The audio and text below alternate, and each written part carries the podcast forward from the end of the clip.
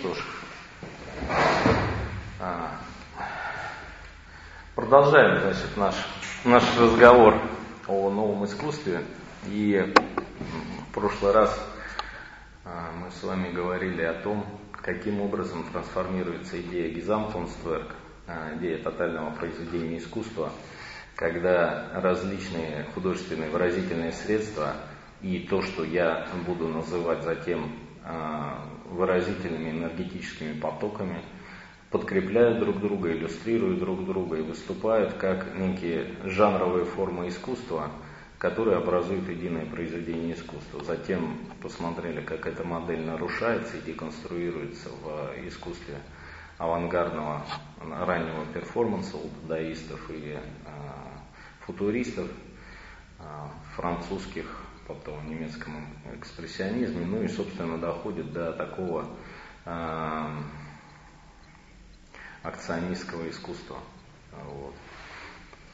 Ну а сегодняшний наш разговор, он, собственно, носит, носит такой, такой характер. По сути дела, он отвечает только на один вопрос. На вопрос, а кто поставленный по отношению к новому искусству.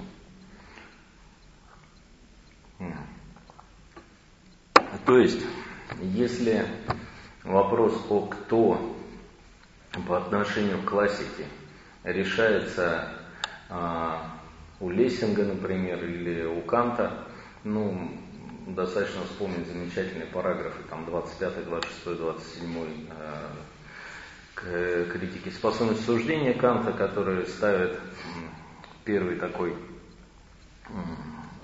первую такую жирную точку в вопросе о гении, э, где Кант прохаживается по поводу того, кто такой гений и а, в чем его задача, каким образом он относится к природе, к миру и к искусству, э, то будет понятно, что вопрос, а, а кто по отношению к классическому искусству, на него есть ряд уже закрепленных в традиции ответов. Это мастер, это художник, это творец и в конечном изводе это гений.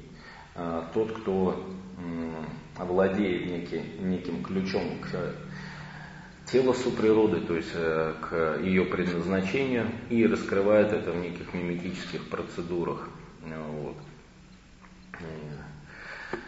А если с тех пор, а, с, конца а,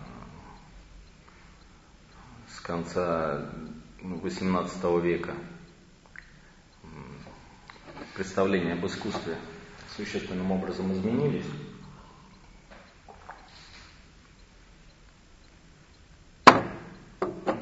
то изменился и характер разговора о субъекте нового искусства, субъекте искусства вообще. Но это, э, для того, чтобы подойти к этому разговору более или менее корректно, нужно э, вернуться к тому, о чем мы говорили, когда говорили о выставленности произведения искусства. И что происходит с этой выставленностью, когда мы переходим к неклассике. А именно, э, объектные формы произведения искусства, они э, начинают иметь значение не в плане выставленности шедевра, а в плане манипуляции с пространством, манипуляции со зрительским вниманием, Э, деконструкции или иронической деструкции зрительских стереотипов. И в конечном итоге это приводит к тому, что дистанция э, экспонирования, дистанция, образующая, собственно, э, характер классического эстетического усилия, наслаждения произведения искусством, в неклассическом искусстве Э, утрачивается, теряется. И очень часто в литературе для обозначения того, чем является произведение современного искусства, используется термин событие и ситуация. Э, нужно здесь отослать, наверное, к двум парадигмальным таким работам по теории ситуации, э, ситуационизма в целом, работа Гидебора «Общество спектакля», такой э, гимн э, ситуационистского интернационала, в котором он показывает, каким образом возможно создание ситуаций, э, которые имеют имитативный характер, которые устроены по принципу разрывов и использованию э, сил масс-медиа, в том числе неких э, приемов манипулирования с общественным сознанием, которые уже сами встраиваются в процесс формирования э, ситуаций в искусстве. Ну и развитием этой темы, конечно, является работа Хакимбея, например, об автономных зонах, его анализ городских территорий, э, вот, в том числе урбанизма и периферийности. Ну и это э, датировка этих текстов э, конец 60-х годов и вплоть до 80-х, середины 80-х годов. А, по другому понятию, по понятию события, наверное, самым парадигмальным таким текстом является работа Алина Бадью «Бытие и события». Э, по-моему, она 1999 года, если я не ошибаюсь. Вот. И эта работа, она, к сожалению, до сих пор не, не, не, ее не существует на русском языке. Есть э, какие-то, однако, семинары даже проводились, помню, по этой книге. Э, разбирали ее по главам достаточно подробно с Алексеем Черняковым. Ну и э, многие работы, которые сейчас пишутся в интеллектуальном контексте, они, безусловно, имеют в виду понятие а, события и такие понятия, как а, помещенность, страты и прочее, прочее. Вот. Множество, счет за одно, потому что Ален Бадью работает э, с математическим анализом из теории множеств, то есть он показывает а, с помощью математического аппарата, каким образом структурируется а, событие, которое является множественностью по преимуществу, а, но однако воспринимается как нечто единое. Сель, ун, да, то есть один или единственное – и, наверное, здесь еще вот, чтобы завершить такой небольшой экскурс, ну, достаточно вспомнить работу о множестве, даже две, наверное, книжки, о множестве. Э, э, это работа Харта и Негри, а работа называется «Империя». Вот и верно грамматика множества. Вот, наверное, это круг таких текстов, которые бы необходимо было здесь э, освоить, если есть желание.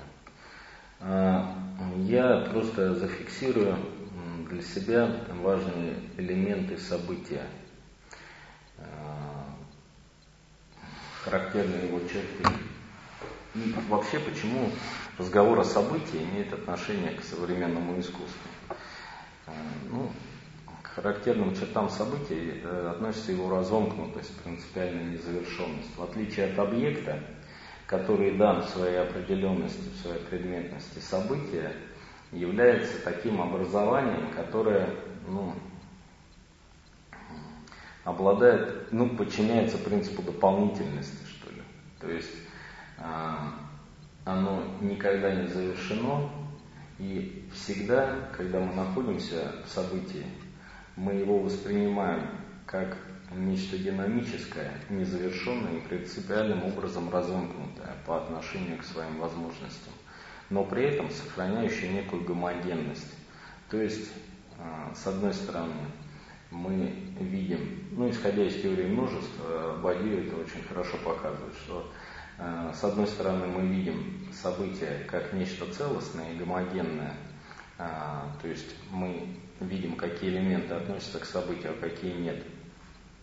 А с другой стороны, несмотря на эту черту, событие не замыкается в некой предметности, является всегда некой вакантностью для новых возможностей, которые самой порождает.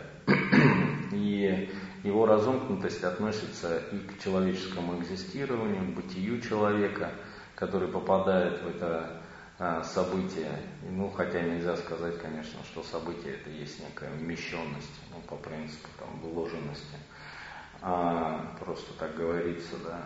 То есть человек попадает в событие, и при этом его экзистенция размыкается, он а, сам трансформируется, то есть он уходит от своей предметной определенности и своей сущностной такой данности. Вот я там такой-то и такой-то, я себя знаю, но событие размыкает эти формы знаний и показывает, что на самом деле не в этом дело, а бытие человеком начинается только там, у той черты, где эта определенность снимается или каким-то образом нарушается.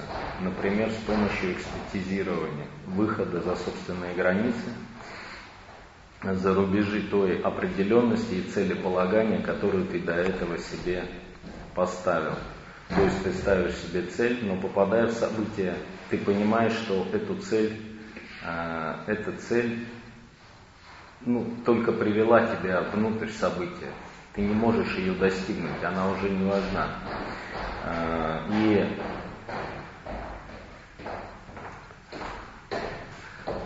чем как трансформируется цель внутри события, а, Бади использует такой термин верность событию. Э, верность событию – это э, некое следование разомкнутости события э, в том плане, что ты не позволяешь себе формулировать ответ на вопрос, чем оно является. В своей этической работе, ну, этической, да, посвященной морали и понятию добра и зла, которая так и называется этика – Бадью предлагает а, посмотреть на а, смысл а, вот этой верности событию, исходя из определенности фашизма, например. Ну, сейчас не буду вдаваться в эти э, такие политико-социально-этические дебри. Просто скажу о том, что истина события состоит как раз в верности ему. То есть как мы понимаем классическую истину. Я говорю, этот, этот пол деревянный. И мои слова тогда истинны, когда этот пол действительно является деревом, деревянным. То есть это классическая теория истины как соответствие высказывания факту. А в событии, наоборот, истина а, не, не может, не управляет Э, сопоставлением нашего высказывания с каким-то фактом.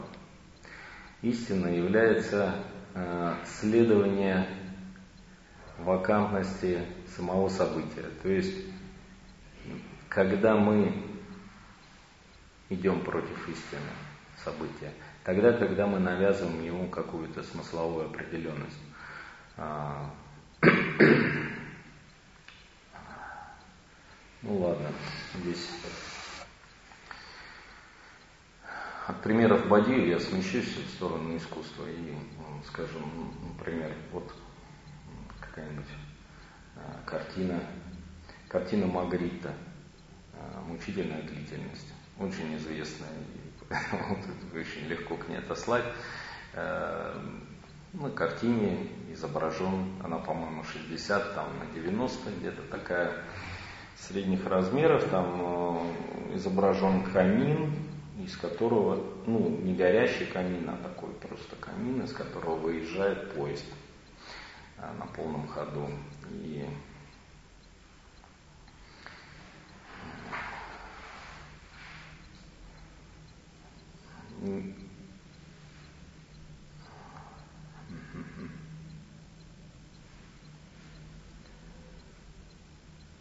когда нас спросят, что изображено на этой картине, чем ее смысл? если мы отвечаем, здесь смысл в противопоставлении динамики и статики в их столкновении. Ну, как бы вот мы замыкаем его, и дальше нам, в принципе, не о чем говорить. Вот. Странным образом получается, что на этой картине не изображена мучительная длительность. Или более сложная работа Маргарита «Каникулы Гегеля», когда изображены два зонтика, и на них э, стоят стаканы с водой. Вот. Известно его письмо к, к одной его знакомой, имени которой я сейчас не могу вспомнить. Э, он детально объясняет, в чем смысл этой картины. Но в противопоставлении э, того, что зонтик отталкивает воду, а стакан принимает воду в себя, и их противопоставление это гегелевское такое, э, такой символ гегелевской диалектики. А соприкосновение их, постановка друг на друга, это фигура синтеза, да, некого спекулятивного движения. Вот. А, Все это форма объяснения а, произведения, которые не соответствуют его событийному характеру. Они предлагают нам замкнуть в некотором смысле события через ну, какое-то значение, что события э, в плане своих смысловых эквиваленций неисчерпаемо. И невозможно поставить к нему такой вопрос, в чем смысл вот этого события. Э, единственным корректным ответом на этот вопрос было бы сохранение вакантности и невозможность сформулировать этот смысл в виде определенного суждения. Ну хорошо, это просто для того, чтобы немножко оттенить как бы, противопоставление предметного мышления, такого мышления через предметы к событийным формам. А, ну, так или иначе, событие обладает определенными характеристиками. Вот а, вакантность значения и смысла, контекст – роль контекста, контекстуальность, от которого всегда отталкивается событие, вот, и на поверхности которого возникает событие. Здесь я бы хотел вспомнить еще одну такую философскую иллюстрацию того, как работает значение внутри события. Это иллюстрация из теории языковых игр Wittgensteina. А, в чем в чем новаторство Wittgensteina на тот момент, это 30-е годы 20 века, он показывает, что значение высказывания неисчерпаемо. То есть, когда мы говорим, да, произносим даже такие очевидные утверждения, типа «я не был на Луне» или «этот лист белый», невозможно точно установить, в чем значение этого утверждения до тех пор, пока мы не пояснили контекст употребления этого выражения. То есть контекст и диктует смысл. А, но это еще не все, это только некий первый шаг приближения к событию. А второй шаг а, состоит в том, что мы не можем урегулировать этот контекст, нормализовать его бытие. А, а именно, когда мы обозначаем контекст употребления того или иного выражения, мы уже находимся в другом, другой языковой игре, говорит Wittgenstein. Мы смещаемся а, в, в правила другой языковой игры и переходим в другой контекст слова употребления. И поэтому а, мы постоянно проясняя контекст а, значения собственных высказываний, мы никогда не поймаем, не нормализуем эту языковую игру. Мы всегда будем как бы немножко в стороне от формулировки. И поэтому работа языка, она строится на принципиальной неисчерпаемости контекста. А, и при этом значение все же у фраз есть. И у слов, и слово употребления работает. Но работает не потому, что мы знаем контекст употребления, а потому что этот контекст имеется. Вот. Ну, в полной мере эти а, характеристики могут быть отнесены к событию. То есть мы не знаем, каким образом внутри события функционирует смысл, но он у него имеется. Имеется в качестве вакантного, в качестве незамкнутого смысла. Вот. Ну и то же самое происходит на уровне субъективности или субъектности, если точнее. А именно, а, когда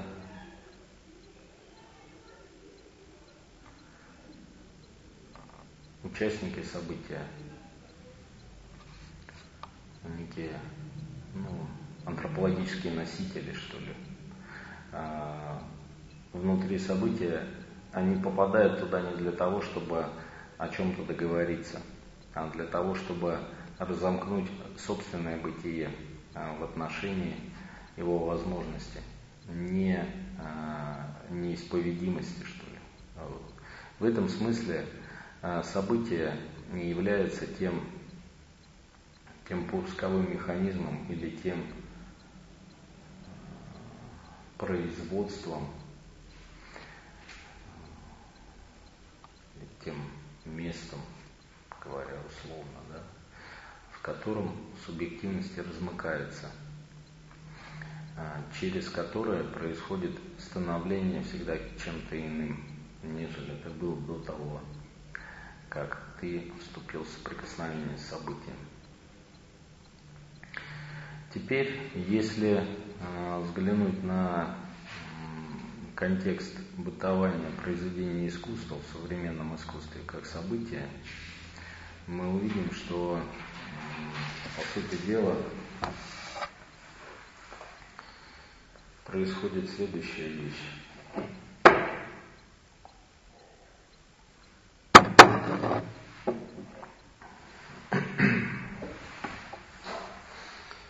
Происходит дальнейшее движение и трансформация вагнеровского концепта тотального произведения искусства. Но только если по формулировках и стратегиях а, дадаистов и ранних перформативных акциях мы видели, каким образом сталкиваются элементы изображения, а, да то ли подкреплявшие друг друга, они становятся такими а, странными аттракторами, зонами притяжения, которые размыкают классическую картину, вот, картину действия, когда они не подкрепляют друг друга. Ну вот Бенюэлевский осел на, на фортепиано, то есть сочетание несочетаемого, такое, как, как бы это сказать, а, здесь даже важен не сам эффект сочетания, сколько сам разлом, который возникает посреди произведения. Ну или а, второй такой эквивалент а, в сюрреалистическом письме это Сальвадор Дали, который говорит о том, вот, ну вот эта вот рука, ладони, из которой, ну помните, наверное, это картина «Андалузский пес», очень известная, 28 года Бенюэлевская картина, где демонстрируются вот ладони, с которой выползают муравьи. А, вот так. И у Дали, по-моему, есть такая же картина и ряд рисунков, которые являются эскизами к, этой, а, а, к, этому, к этому фильму. Ну вот. То есть здесь речь даже не в эффекте сочетания, а в разломе в столкновении несочетаемых элементов, которые уже не образуют развернутое полотно рассказа, а становятся таким непримиримым противоречием друг другу. Вот. Ну и, а дальше происходит следующее. В новом искусстве мы уже видим, что э, различные потоки, выразительные средства – например, музыка, танец, э, импровизационная музыка, танец, письмо, континуальное письмо, импровизационное слово вновь встречаются в пространстве одного события. Но они встречаются не для того, чтобы создать некий соразмерный нарратив, некое повествование. Вот, например, я иду на край света, и на декорации какой-нибудь рассвет там на заднем плане играет такая некая легкая музыка, ну и ситуация, в принципе, складывается. То есть мы входим в некий гештальт, который поясняет нам, что же происходит. И при этом одно выразительное средство дополняет другое. Вот. В случае с э, событием нового искусства э, здесь речь не идет о сочетании выразительных средств, которые были бы подчинены а, смыслу, то есть изначальному какому-то плану, что ли. И речь поэтому идет об импровизации. Импровизация в данном случае это не просто свободная какая-то игра ума. Импровизация как некая симультанная встреча внутри события различных а, выразительных потоков. А, получается, что эта встреча устроена по совершенно другому, как бы вывернутому по отношению к тотальному произведению искусства принципу. Здесь э, различные выразительные средства и э, художественные потоки не подкрепляют друг друга, а друг друга размыкают. То есть они и не подкрепляют друг друга, и не тормозят, не э, абсурдизируют как в авангардном перформансе, а размыкают определенность, э, которая вложена в, то, в каждый из потоков, и при этом интенсифицируют бытие друг друга э, по принципу э, экстазиса. Ну, что такое экстатическое вообще, или, ну, или трансгрессивное? Понятие трансгрессии очень хорошо было изложено у Мишеля Фуко, у него есть работа о трансгрессии, э, посвященная Жоржу Батаю в соответствующем сборнике мемориальном по поводу, посвященному там, юбилею Батая. Э, вот.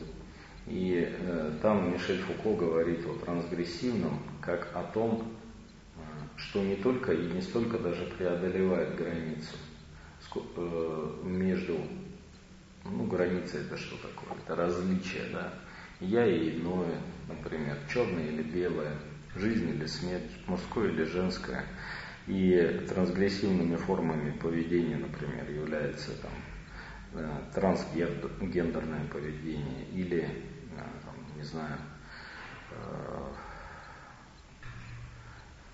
там, какой-нибудь экстазис элевсинских мистерий, когда там люди напивались э, галлюциногенными какими-то соками и э, напитывались от себя до того, что они переставали себя узнавать.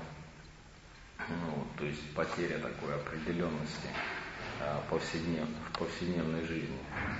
Речь даже идет не о таком сам, самопреодолении и самоудвоении, доведении себя до какой-то границы, сколько о, самом, о самой работе с границей.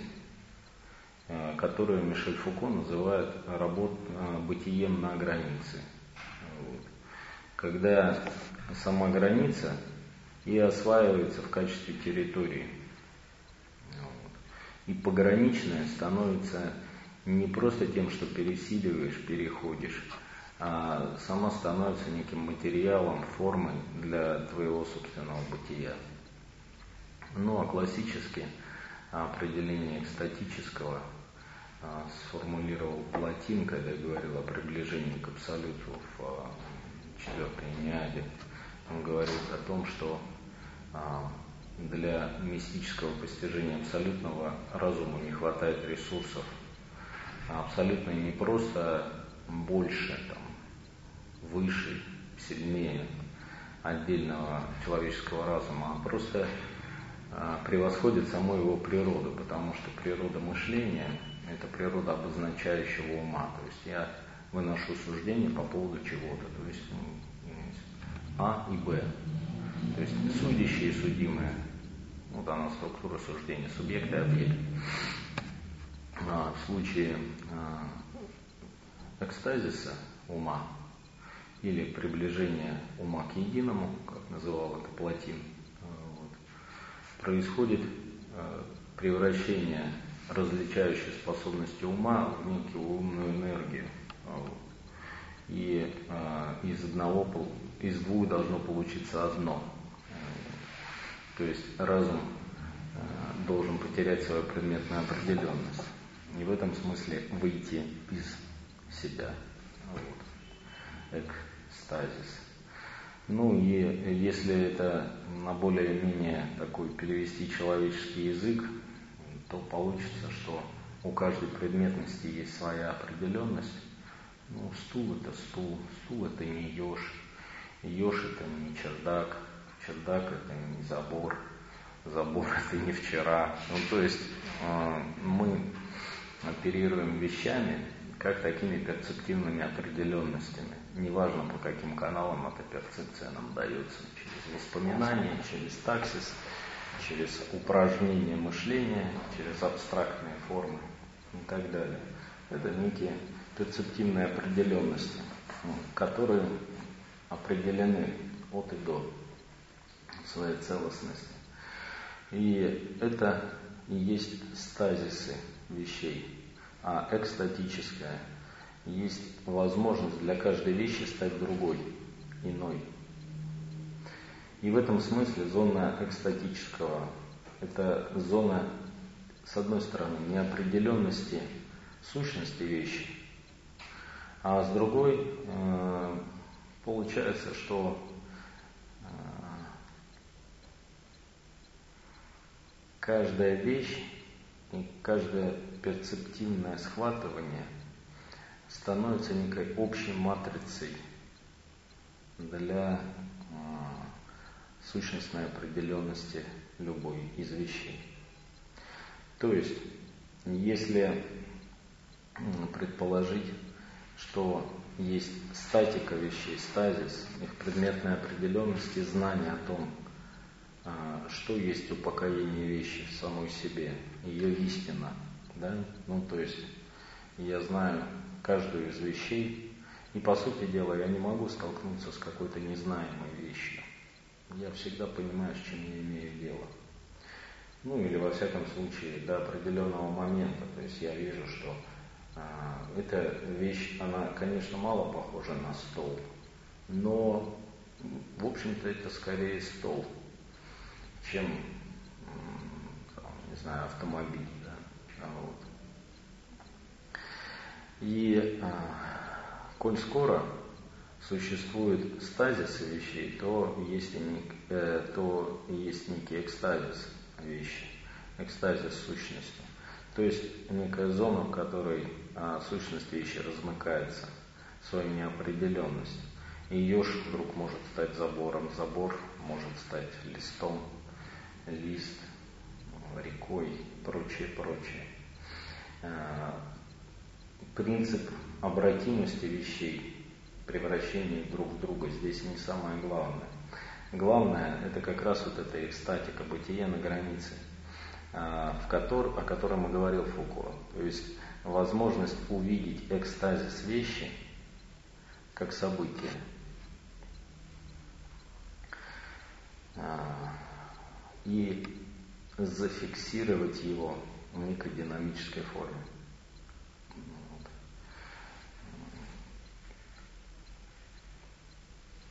По большому счету, экстатизированная вещь – это и есть вещь как таковая.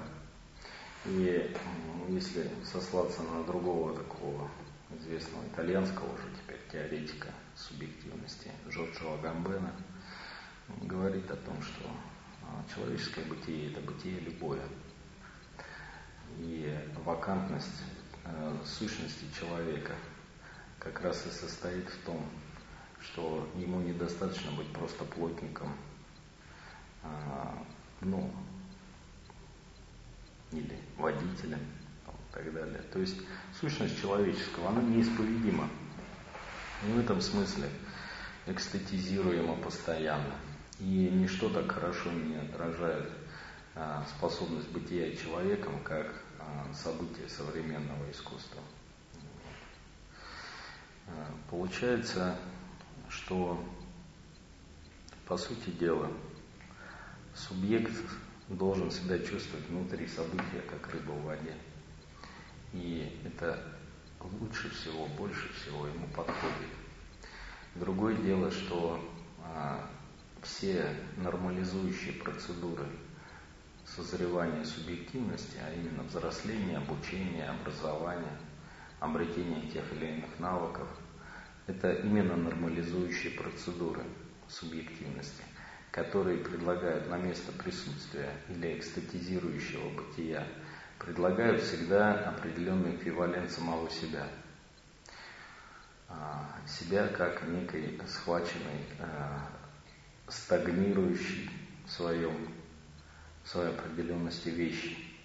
Я это тот-то и тот-то. Вот как раз я шофер, я там художник, я не знаю, кинематографист или там, стучащий снизу. Вот. Это и есть такие а, стагнирующие формы человеческого, а, которые,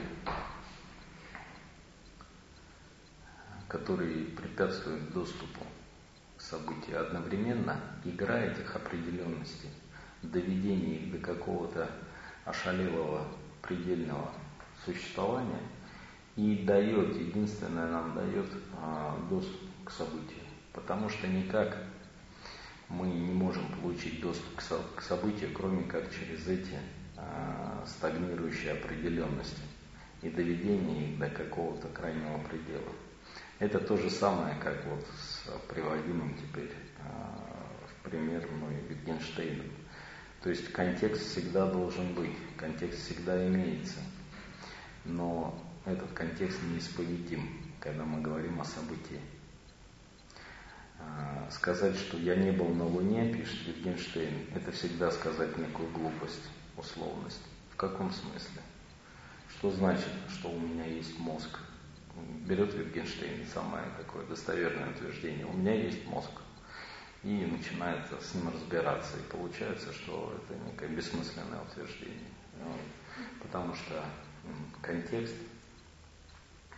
всегда есть, еще раз повторю, но он неисповедим в момент, или иными словами, в момент предъявления обозначения контекста, мы находимся уже где-то в другом месте всегда.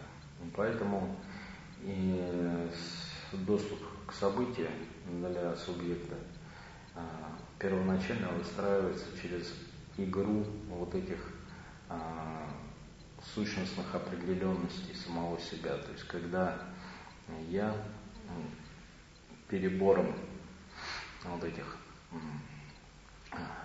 стратегий субъективации, так, фукианским языком пробую высказаться, перебором стратегий субъективации – я э, добиваюсь их э, взаимного опровержения. И вижу всегда, и начинаю видеть, точнее, собственную субъективность как перформатив, как то, что выставляется, но при этом пульсирует, движется, что никогда не завершено. И поэтому моя человеческая определенность в качестве перформатива взятая, это определенность, э, у которой, по сути дела, которая не знает остановки, которую невозможно перебрать через вот эти предметные эквиваленции, через тазисы собственного бытия. И именно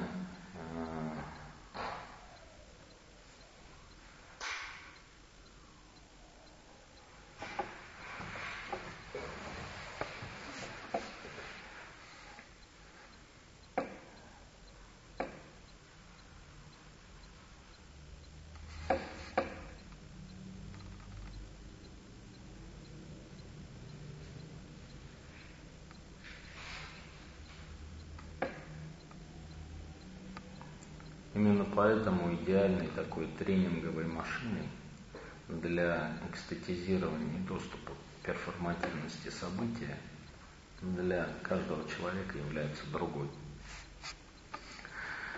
А, поскольку другой для нас это всегда представление о другом, снятое из нас самих. Другой это всегда слепок того, что я о нем думаю. И я допускаю его бытие ровно настолько, насколько я его понимаю. А понимаю я его по принципу самодубликации, редупликации собственного бытия, собственной самости. Ну, я, например, понимаю, что вот человек сейчас бросится на меня с кулаками, а этот нет, он мирный, хороший человек, добрый. А этот человек, он живет в одно время со мной. А этот явно летает в облаках. Ревые, то есть мечтает о чем-то не от мира сего. Вот. Ну, это такие, знаете, первые такие подступы на самом деле к тому, что я всегда, к пониманию того, что я на другого всегда набрасываю некое представление о нем. И принимаю его ровно настолько, насколько он мне самому соразмерен. Идеальной моделью для восприятия другого является моя собственная самость. Я, фигура моей собственной субъективации. И поэтому нет ничего а, более достоверного и более очевидного для экстатизирования, чем событие с другим.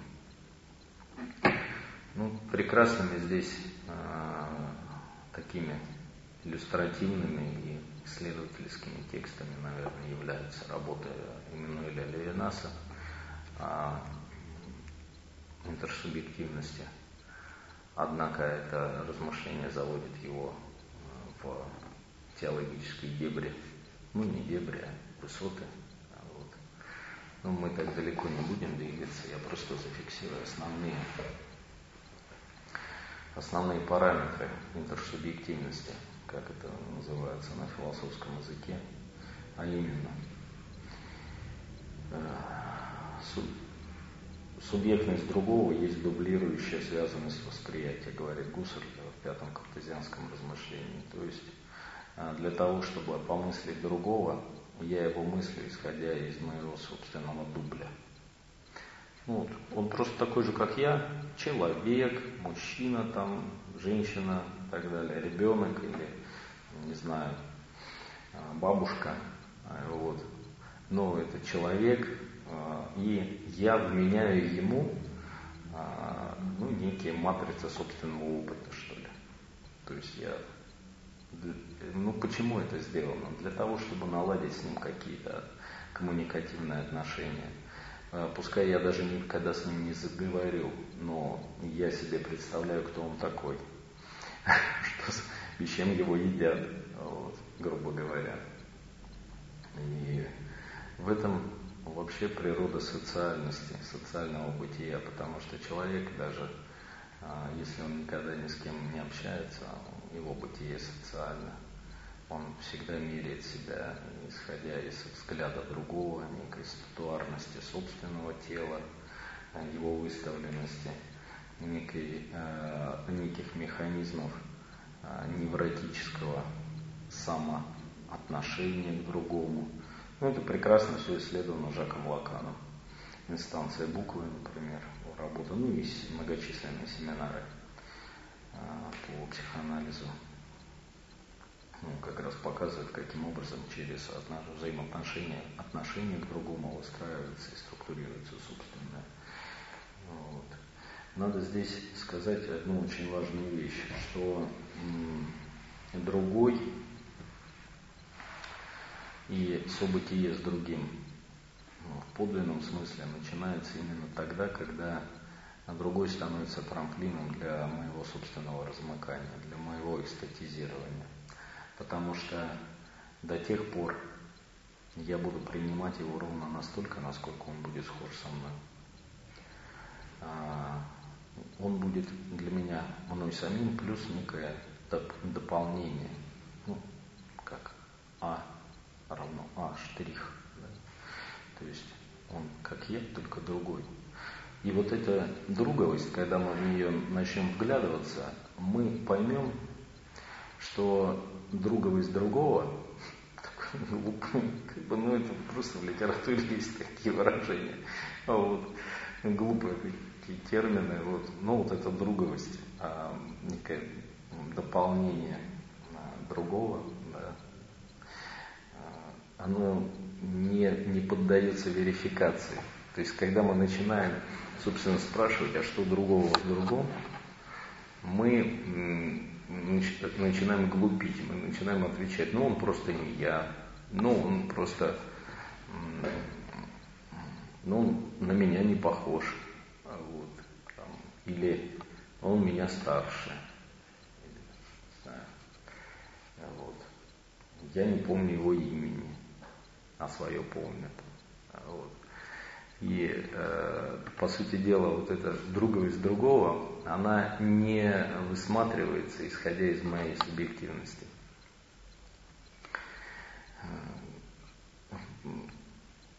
И причиной э, ксенофобии, причиной того, что я э, другого терплю,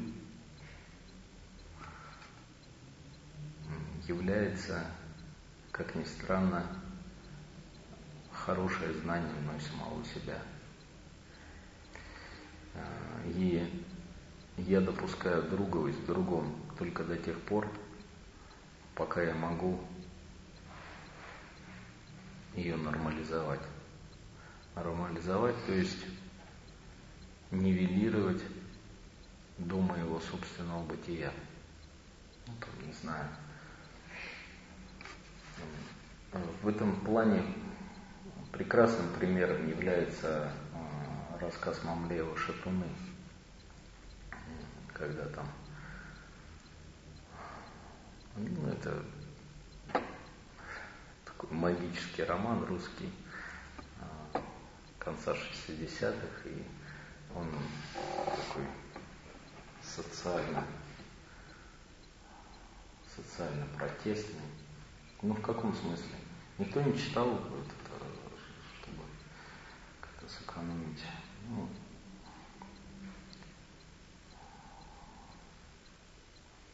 ну ладно, глупо пересказывать сюжеты фильмов и сюжеты литературных произведений. Я просто остановлюсь на одном моменте. Вот там человек есть, который отваривает свои мозоли и пьет этот отвар. Ну, как бы есть их постоянно. Вот. Например, вот вы дружите с человеком, знаете его очень хорошо, и вообще с ним у вас прекрасные отношения, он вообще душа компании, такой всегда вы а, ваших общих ну, тусовок, всех знает ваших знакомых. Лучший ваш друг просто закадычен, но вы узнаете, что вот он занимается именно этим. То есть он свои там, ногти и мозоли отваривает и пьет их, и а, более того, когда вы его за этим застаете, он вам говорит, что именно поэтому это старинный бабушкин отвар, который дает вот этот позитив вот, и радость жизни. Вот это есть некое дополнение друговости, а, которое ну, нужно как-то нормализовать. А, видите, он уже вам предлагает некое объяснение.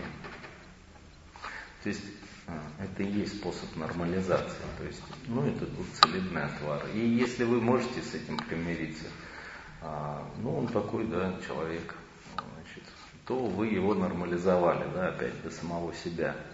Но если друговость другого неприемлемо, не нормализуется внутри вашего бытия, то она либо вытесняется – вы понимаете, ну там, приведу другой пример, совершенно ненормализуемый. Там. Он на ваших глазах там а, убил какого-нибудь ребенка и его это, закопал. Вот, что вы будете делать? Ну, то есть он говорит, просто не выдавай меня, мне это необходимо время от времени. Все такое, эти сюжеты какие-то, я пошел уже такие примеры, но это, понимаете, очень, очень так характерно позволяет объяснить взаимоотношения с другим. Но и здесь либо вы это примите, либо другой станет настоящим другим, по сути дела. Настоящим другим это значит врагом. То есть ненормализуемая друговость и является причиной ксенофобии. А, и здесь только два пути. Либо это забыть, либо сойти с ума, по сути дела. То есть тоже стать другим. Вот. И вот эти два пути, они равным образом неприемлемы для человека, но или равным образом приемлемы. Почему? Потому что у человека есть тело, и тело это некая протяженность во времени. И для того, чтобы быть с другим, мы должны иметь некий ресурс забывания. Когда мы вот эти ненормализуемые друговости его можем вытеснять, забывать, нормализовывать. Вот. И это такой способ взаимоотношений с другим, который, в принципе, тупиковый, но он самый распространенный. А, а, ну, более экстремальным и более подлинным, что ли, способом взаимоотношений с другим является как раз разблокирование собственной идентичности. А, возможность того, что в философском языке называется разделенный опыт, опыт разделенного присутствия. А, ну, а в нашем, в нашем случае а, разделенной чувственности. То есть, когда только другой может назначить тебе твое собственное бытие. Когда он и позволяет тебе знать о себе то, что он тебе назначит во встречном движении. Потому что э, иначе э, взаимоотношения с другими никогда не будет подлинным, пока ты себя знаешь, какой ты есть до конца. Ну и вот это э, допущение экстетизирования по отношению к самому себе, снятие своей предметной определенности необходимо для взаимоотношения с другим, вступания с ним в подлинное взаимоотношение. И э, экстазис существования – это и есть первый доступ к событию соприсутствия. По сути дела, э, событие является таким огнем имеет такую огненную природу, а, исходя из таких совершенно, ну, не слишком архаических, но, во всяком случае, греческих представлений о бытии, как об огне у стоиков, например, у Панынция. Ведь получается, что само присутствие – это и есть то, что не кончается – и поэтому присутствие каждый раз сжигает твою собственную определенность. Ее стирает. Иначе это не присутствие, а смерть. Ну и возвращаясь э, к событию искусства. Э, ведь когда мы говорим о схождении нескольких выразительных средств и нескольких перцептивных потоков внутри одной перцептивной сессии, а, следует как раз говорить о том, что они интенсифицируют друг друга через экстатизирование. Именно поэтому размыкают определенность друг друга. То есть я вхожу внутрь а, события искусства как художник со своим набором выразительных средств или как танцор – хорошо знающий, как надо станцевать эту сцену, но получается все совсем не так. И, э, ну, может быть, не так совершенно, но не в этом дело. Возможность вообще реагировать на другого, возможность со-бытия с другим, связанное как раз с экстатизированием, с экстазисом существования, принятием другого как некоего невозможного другого, невозможного в плане нормализуемости к собственному. То есть неизвестно какого другого. Вот. И получается, что твое новое бытие внутри события, это и есть бытие, назначенное тебе другим. А бытие, которое тобой черпается из встречного другого потока, из того разумкнутого, из той разумкнутой друговости присутствующего другого, которая, с которой ты встречаешься если ты готов к этому. Вот. Ну, на самом деле, для чего я это рассказываю? Для того, чтобы сказать, что тут как бы на самом деле есть над чем подумать. А, не все здесь вот как-то так симультанность события нового искусства невозможно свести к театральной постановке или к музыкальному концерту. То есть даже если мы потом разберем именно соответствующие составные части и срежиссируем, и попробуем заново собрать, ничего не получится. Именно в сущностной природе самого события и кроется его симультанность. Соприсутствие потоков, которые переплетаются и интенсифицируют друг друга, но при этом имея такую возвратную природу. Интенсифицируют не в плане того, что Каждый из потоков достигает своей завершенности в качестве хорошо нарисованной картины или а, хорошо протанцованного а, сегмента телесных упражнений. Напротив, здесь интенсификация и меряется разблокировка, экстатизированием, возможностью разблокировать собственный поток настолько, чтобы, грубо говоря, еж мог стать забором.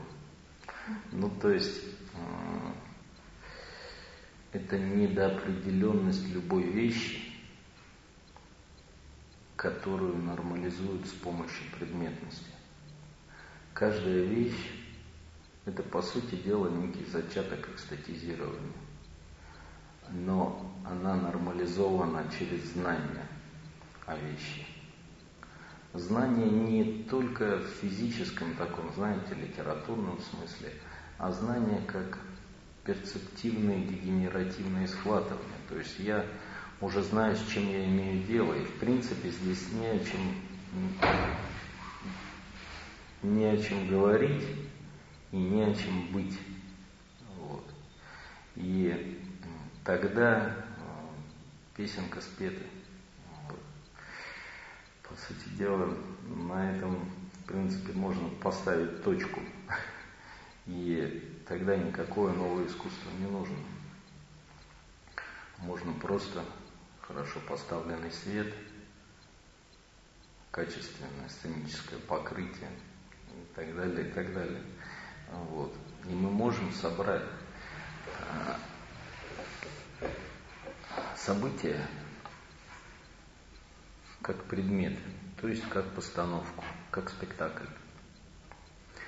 Но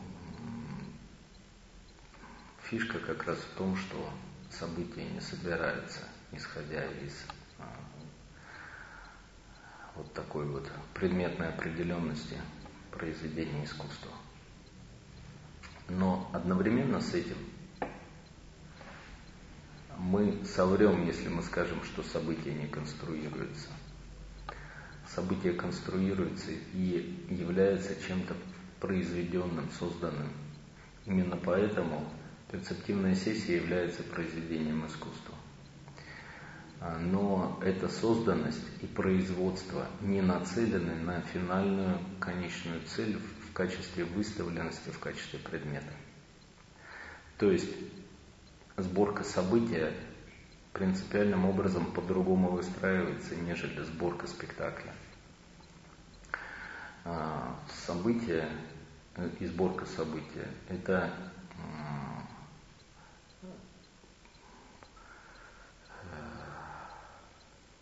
ну, собственно, здесь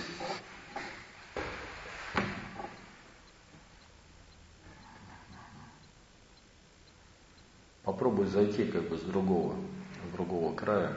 То есть здесь понимаете, в чем, а, в чем суть-то? В том, что мы собираем и делаем произведение, но при этом это, а, это все равно событие. И до тех пор, пока оно событием остается, до тех пор а, оно сохраняет некую разомкнутость и вообще имеет хоть какой-либо смысл. Но все эти вещи, они очень быстро э, деградируют, нормализуются. И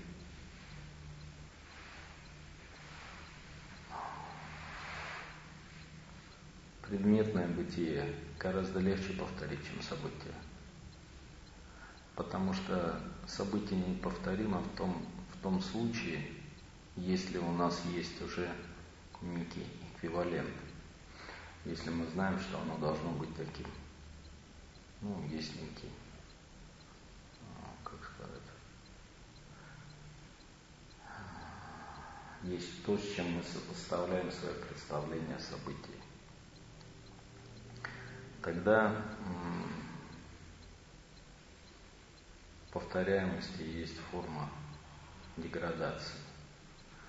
А, тем не менее, и именно поэтому, чтобы обеспечить распредмечивание бытия искусства внутри события нового искусства, и, есть ну, правила конструирования события, можно сформулировать в виде определенного канона, который я называю каноном перцептивной сессии. Здесь речь идет о наборе стартовых условий, которые в принципе очень глупо выглядят. Глупо в принципе не развито, но тем не менее они э, дают нам возможность конструировать события. И когда я них говорю, я в принципе ничего нового такого не говорю. Вот первым элементом канона перцептивной сессии является здесь и сейчас что все делается здесь и сейчас. То есть речь идет о соприсутствии нескольких перцептивных потоков. Ну, это, в принципе, как-то странно звучит.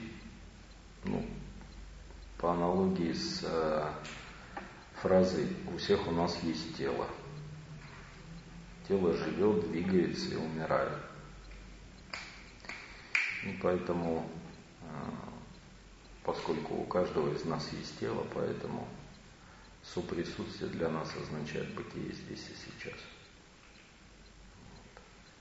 И первым элементом канона перцептивной сессии является вот это здесь и сейчас. Соприсутствие в конкретный момент разных потоков разных э, антропологических носителей с их набором выразительных средств. Вторым элементом является несводимость потоков. То есть разнесенность. Каждый антропологический носитель, грубо говоря, представляет только один поток свой. И не переходит от одного потока в процессе сессии к другому. Художник не танцует, танцующий не музицирует и так далее, и так далее. Это разнесенность потоков и является, ну, вроде бы она воспринимается как некое ограничение, но на самом деле она является пусковым механизмом для экстатизирования. И если мы будем менять поток внутри сессии, мы это является процедурой нормализации, а не процедурой экстатизирования. Вот. Ну, это мое глубокое убеждение, можете проверить на себе. То есть то, что мы не меняем собственный поток, это добровольное ограничение, которое мы накладываем, а не ограничение, которое нам нужно преодолевать.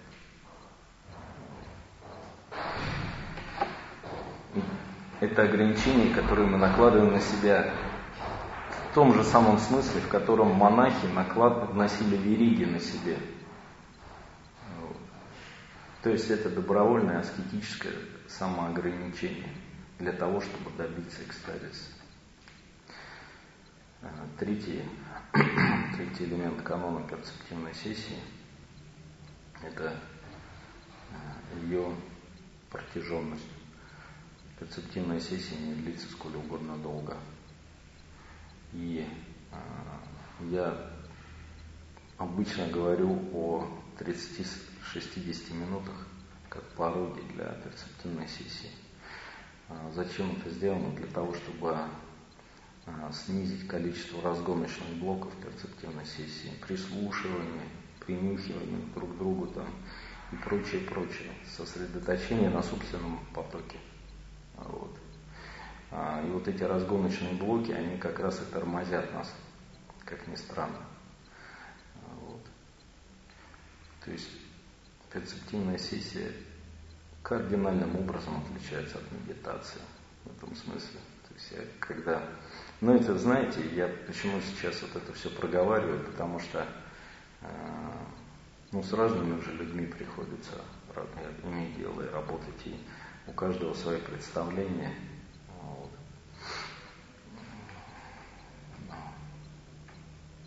Медитация направлена на достижение внутренней гармонии, а нет ничего более отвратительного, чем гармония с самим собой. То есть это такая, такая, такая жуткая вещь. И вообще, как к этому можно стремиться? А, поэтому новое искусство, оно поэтому огненное, быстрое, интенсивное и радостное, в отличие от гнилой медитации. Ну, в общем, Каждый может изобретать канон рецептивной сессии как ему угодно. Но это просто элементы, которые, элементы канона, которые получены каким-то опытным путем. Но они, мне кажется, имеют принципиальное значение. Хотя бы если им следовать, можно приблизиться к результату, добиваться. Вот. Ну а Возвращаясь теперь к началу лекции. Видите, как сегодня достаточно все компактно развивается. Эм, потом я просто вернусь и проговорю то, что я забыл сейчас просто, возвращаясь к началу, если подытожить разговор, а кто современного искусства, а, то можно ответить, что субъектом современного искусства является не творец, не автор и не гений, а является сама перцептивная сессия, то есть является с, э, субъектом современного нового искусства является событие. А, вот. И речь даже не идет о том, что это некий коллективный субъект, там, интерсубъективность и прочие вот такие словесные нагромождения. Речь идет о разблокировании индивидуальной определенности в качестве антропологических носителей. По сути дела, конечно, можно всегда сказать, что мы-то остаемся теми же самыми, но нет, вы себе соврете, когда вы так скажете. Вот. В, на то оно и событие, что истинным свидетельством о событии а, и будет как раз ненормализованная форма говорения. То есть мы не сможем. Ну, мы, конечно, сможем, если захотим сказать а, как бы полемическим образом, что, ну, это, в принципе, джазовая а, джазовый джем тоже строится по этим же канонам там, или, не знаю, там, взаимная, а, ну, вот когда как там, поэт, поэтический сленг, еще что-то. Или просто игра в музыкальном ансамбле. Но на самом деле все совсем не так. Вот. Игра в музыкальном ансамбле предполагает как раз гизам-констверк, то есть целое произведение искусства как предметности, а, которое мы создаем по определенному образцу. Вот.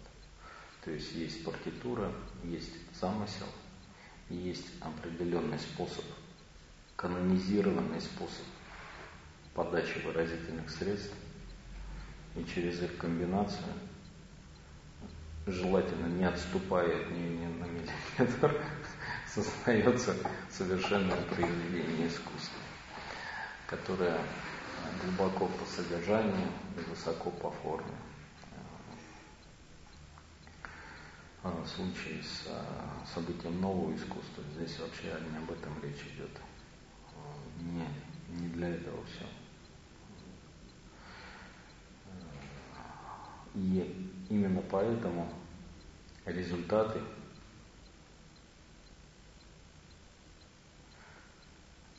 результатом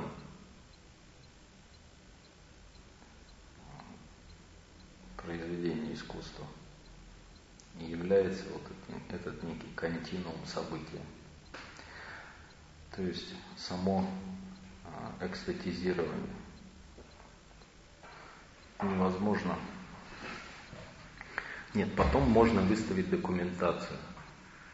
Можно видео посмотреть. Можно даже очень хорошо видео смонтировать и получить некое остаточное удовольствие а, по факту. Но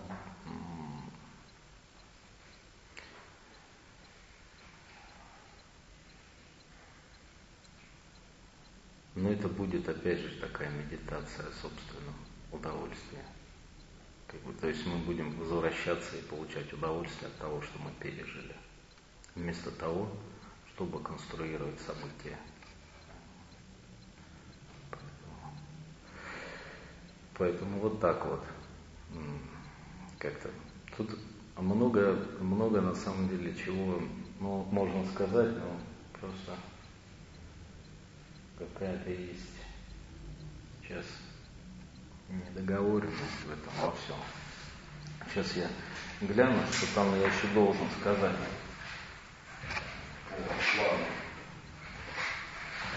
И потом я расскажу. Или вообще подумаю, нужно это вообще говорить или нет. Так. Завтра состоится лекция субъектного искусства. Лектор расскажет, как создаются события в современном искусстве. Вот объяснены в основные черты принципиальные отличия от модели классической выставленности. Разговор в этой связи пойдет о разделенном перцептивном опыте, включенной перекалибровке чувственности внутри событий. Вот, вот, вот, вот это надо рассказать еще. Вопрос о том, кто является субъектом, носителем нового искусства, творец ли это художник-зритель, и, наконец, будет представлен канон перцептивной сессии, как тип события, рассмотренного виды перцептивных сессий. То есть я вот мне рассказал про перекалибровку чувственности внутри событий, про виды перцептивных сессий. А, по сути дела, новое искусство, ну, оно э, мыслится в моем курсе, исходя из чувственности из перцепции. Потому что если вот кто-то сначала не слушал курс, я а, показываю, что современная теория искусства или теория нового искусства, она должна отличаться и принципиально на другом базе строиться, нежели классическая эстетика. Классическая эстетика а, строится а, на формах оценки вкуса. И, по сути дела, а, все формы теоретизирования внутри классической модели, они так или иначе сводят эстетику э, к той или иной философской системе, там, от Платона до Гегеля, условно говоря, и Шеллинга. И когда вы будете брать какой-то учебник классической эстетики, вы увидите, что эстетика всегда является приложением к системе. И от того, какова система, а, такая будет и эстетическая теория. Ну, типа, можно еще я прекрасно поговорить. На самом деле это такой какой-то детский разговор, неприемлемый совершенно. А потому что единственным фундаментом разговора надежным фундаментом разговора об искусстве может быть перцепция чувственная. И ну, для того, чтобы корректно говорить о чувственности, нужно показать, что она бессубъектна. А, а именно, чувственность – это взаимопереплетение потоков, а не взаимоотношения субъектов. И я это показываю, когда говорю о такой бессубъектной антологии на примере эпикурейцев и атомистики греческой. Поэтому, когда, э, ну тут чувственность поэтому и перцептуальность появляется не случайным образом. И затем я уже говорю о градациях перцепции, об аффектациях, вот, и о том, каким образом сегментируется перцепция для того, чтобы развернуть этот разговор о перцепции и говорить потом не о перцептивном, а о перцептуальном, о конструкции, а не синтезе. То есть синтез чувственности – это то, что мы получаем просто по каналам органов чувств. А конструкция – перцептуальный план или перцептуальный порядок. Это порядок как раз создания перцепции, достройки их там, где они до этого были для нас невозможны. Этим и занимается современное искусство. Э, ну и, коль скоро э, речь о перцепции продолжается и на последующих этапах разговора о современном искусстве, то когда речь заходит о перцептивных сессиях, следует сказать, для чего или на чем в плане перцепции они строятся. Они строятся на перекалибровке чувственности.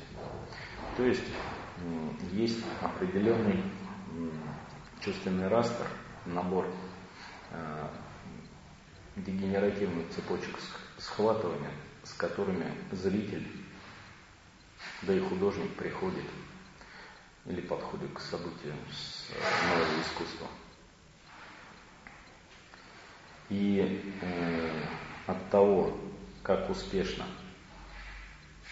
и насколько интенсивно будут разблокированы эти дегенеративные цепочки схватывания, от этого и зависит а, успешное, продуктивное и интенсивное вхождение в события нового искусства.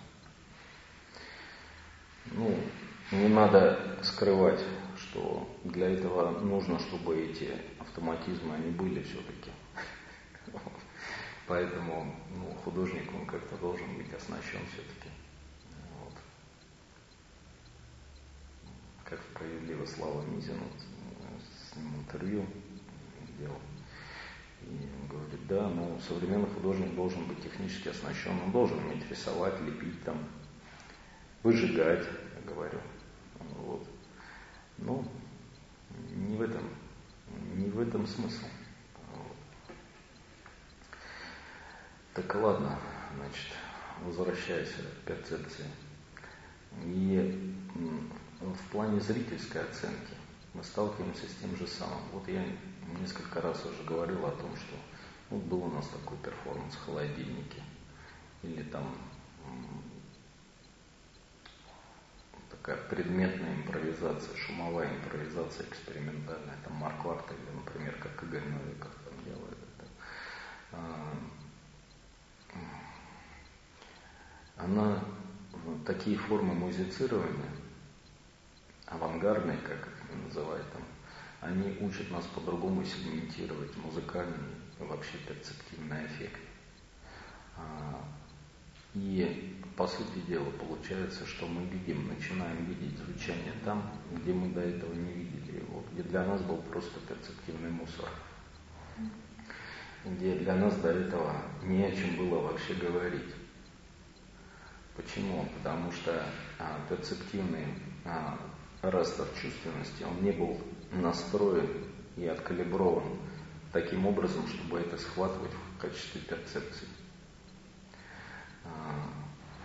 Чувственный растер калибруется в процессе нормализованного человеческого бытия. А, бытия просто нормальным человеческим носителем, субъектом. И вообще ну, адекватным взаимоотноситься с обществом. Для этого нужно иметь откалиброванный чувственный растр. Потому что когда он смещен, вы увидите, что сразу человека, что у него что-то не в порядке, у него крыша съезжает, грубо говоря. И он допускает соответствие и э, дистанции режет там, где это невозможно для калиброванного раста чувственности. Но в процессе взаимоотношения, столкновения с событием нового искусства происходит перекалибровка чувственного растра для того, чтобы ну, это связано с темой лекции номер 6.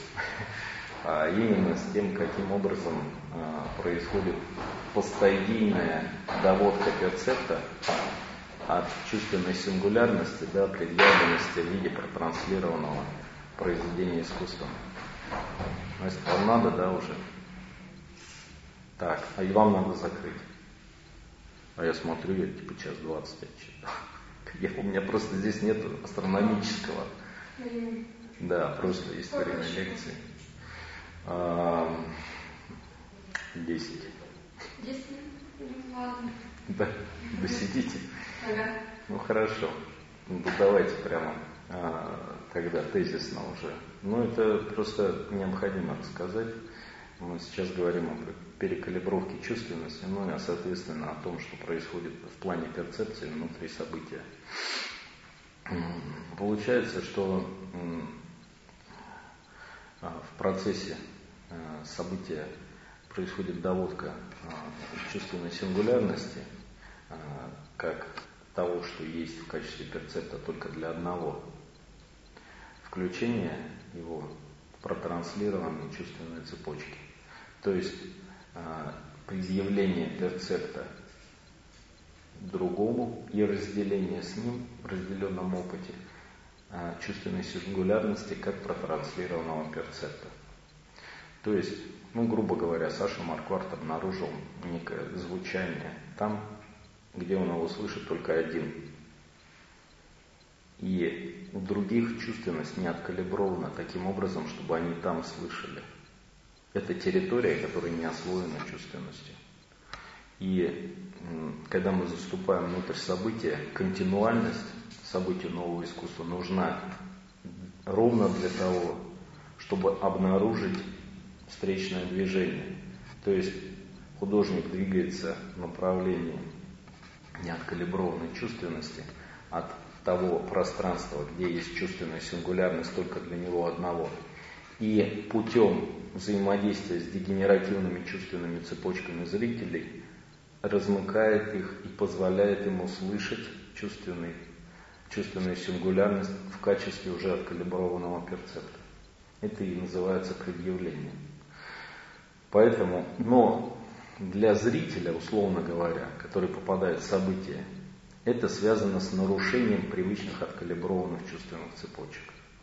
И поэтому он начинает, для того, чтобы услышать чувственную сингулярность и соотнести ее с, э, со своими перцептуальными цепочками, которые уже он воспринимает в качестве перцепции, для этого ему нужно перекалибровать свою чувственность, то есть сделать возможной для чувственности ту зону, в которой находится чувственная сингулярность. Ну, это в первом приближении, потому что получается, что обнаруживая чувственную сингулярность, Творец возникает. То есть до обнаружения чувственной сингулярности вообще нет идентичности того, кто может это предъявить.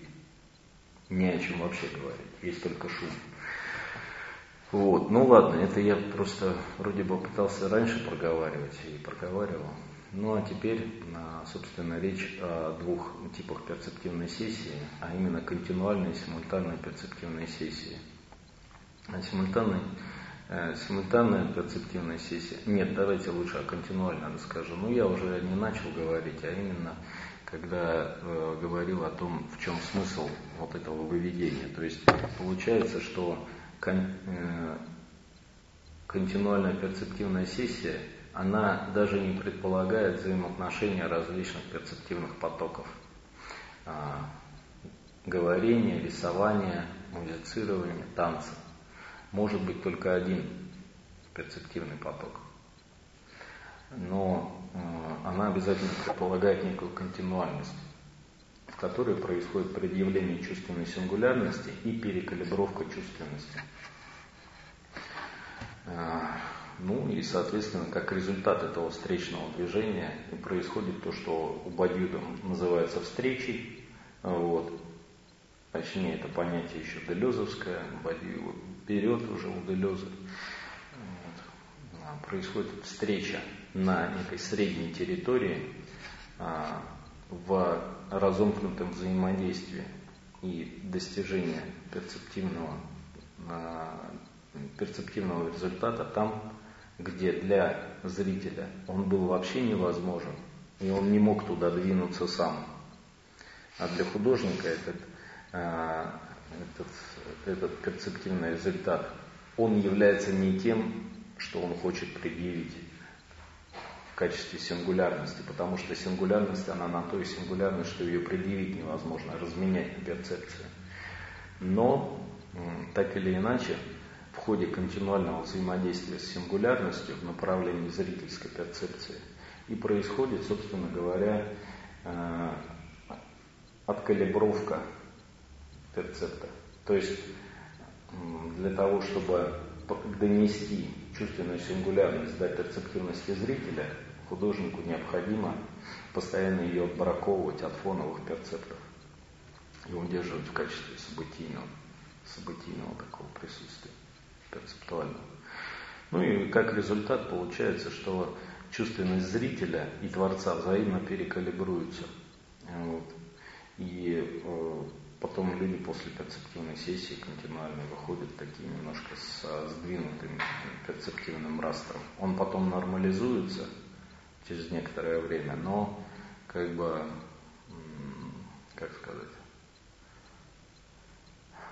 некоторое время он, ну, если человек ходит и ходит на такие события, встречается с ними и встречается, то постепенно у него э, чувственность перекалибруется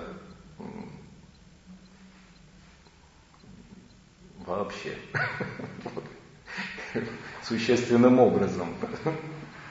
Но а, это континуальная перцептивная сессия, а симультанная перцептивная сессия, она работает, так как я уже сказал, работает на встрече и взаимной интенсификации потоков вот, и работает с разблокировкой индивидуальных выразительных средств. Вот. И здесь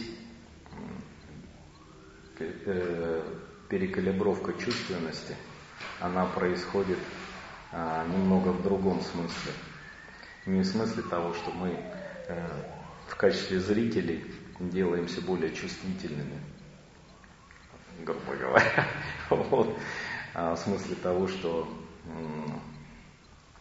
перцепт возникает на неизведанной территории разомкнутого опыта а, и является некой встречей на а, территории разделенного опыта, где, по сути дела, перцептивный план уже назначается нам другим. И вот. так, ну, так, да, очень. Ну ладно, что, спасибо большое, что вы пришли и, может быть, придете еще и на последнюю лекцию. Спасибо большое. Спасибо.